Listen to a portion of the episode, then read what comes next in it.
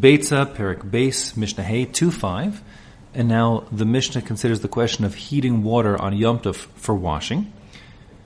Now we've already established that you certainly could cook water and kindle a fire for the sake of, from an existing flame anyways, uh, for the sake of cooking.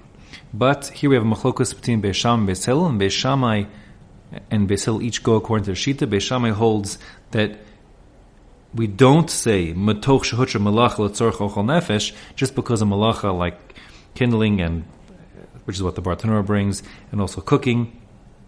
Um, if it's permitted for food, it's also permitted for other things. Hutra gam ochal nefesh, and therefore Beisham is going to forbid it. Beis Shammai omrim lo yachem adam chamin laraglav. A person may not heat up water for the sake of washing his feet unless the water is fit for drinking. When we say fit for drinking, Beishamai means that the water actually is being heated with the intention of drinking it. But once you're heating up water for the sake of like making tea, whatever it is, you can add water to the pot before you put it on the fire, um, and then you'll have heated water, which you heated for the sake of making tea, and use the extra for washing your feet. Now, that would mean, of course, that if you had some a kettle going for some tea, and then you decide you want to wash your feet also, you would not be allowed, according to Beis Shammai, to add water to the kettle, because then that extra water you're adding is only for the sake of washing, and washing doesn't fall into the rubric of tzarech ochel nefesh, not for food or drink, and therefore it would be forbidden. Now the reason why Beis Shammai used the example of washing feet is because he's speaking about things like washing feet, meaning or your hands, or your face, but not your whole body. If you'd be intending to wash your whole body, then even Beis Hillel would forbid heating up that water, even if it's also for drinking.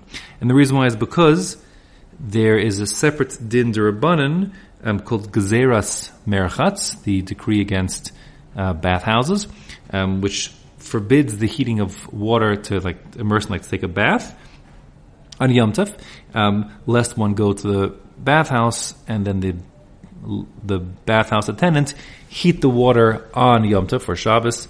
Um, really on Shabbos here the main point here, um, violating Shabbos, and therefore that is extended out to Yom Tov as well if you're bathing the whole body. And therefore the Mishnah says, Beis Hillel Matir and Beis Hillel do permit the heating of water for washing, but he permits it, Beis Shammai, excuse me, Beis Hillel permits it, um, to heat up water for washing your hands, feet, or face, but not for your whole body. If one would, so according to how I described it now, like the Bartenura, you'd be in violation of the Isser Derabanan of uh, the Gezeres Merchatz issue.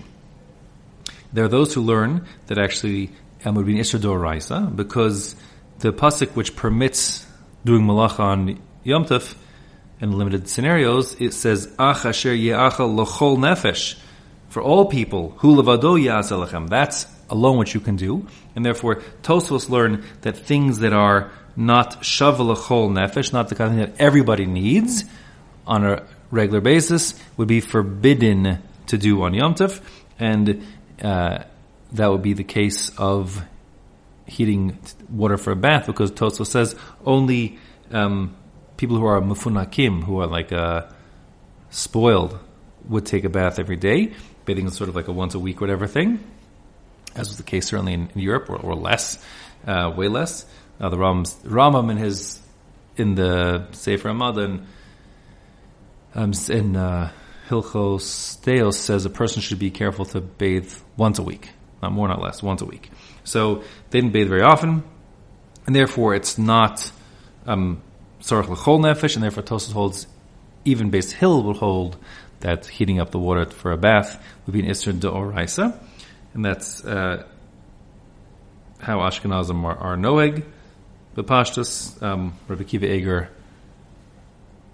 asked the Kasha, he says, wait a second, the same way Beis Shammai would allow you to heat water for washing also once you're heating it for drinking, so you should be allowed to heat water for your whole body once you're heating it for your hands, feet, and face, and therefore how could be a doraisa? Okay, that's a question.